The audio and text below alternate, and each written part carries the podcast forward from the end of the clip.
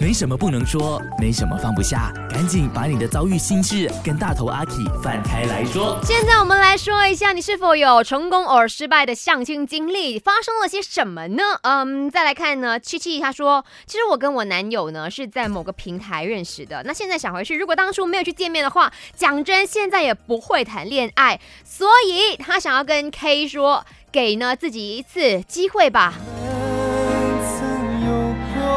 次幸福的机会。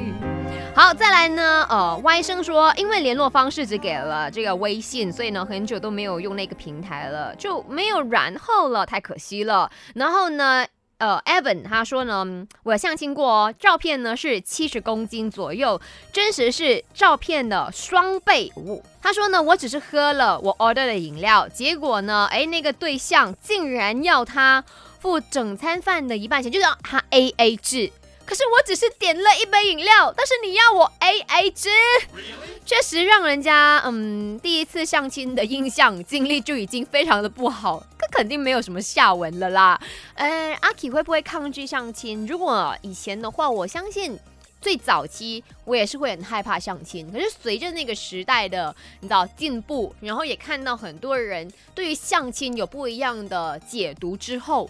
我其实觉得说，如果你想要认识多不一样的一些异性，maybe 相亲它也是一个方式，OK。但是前提是你要先很确定的这个对象他的所有的条件是否符合你了。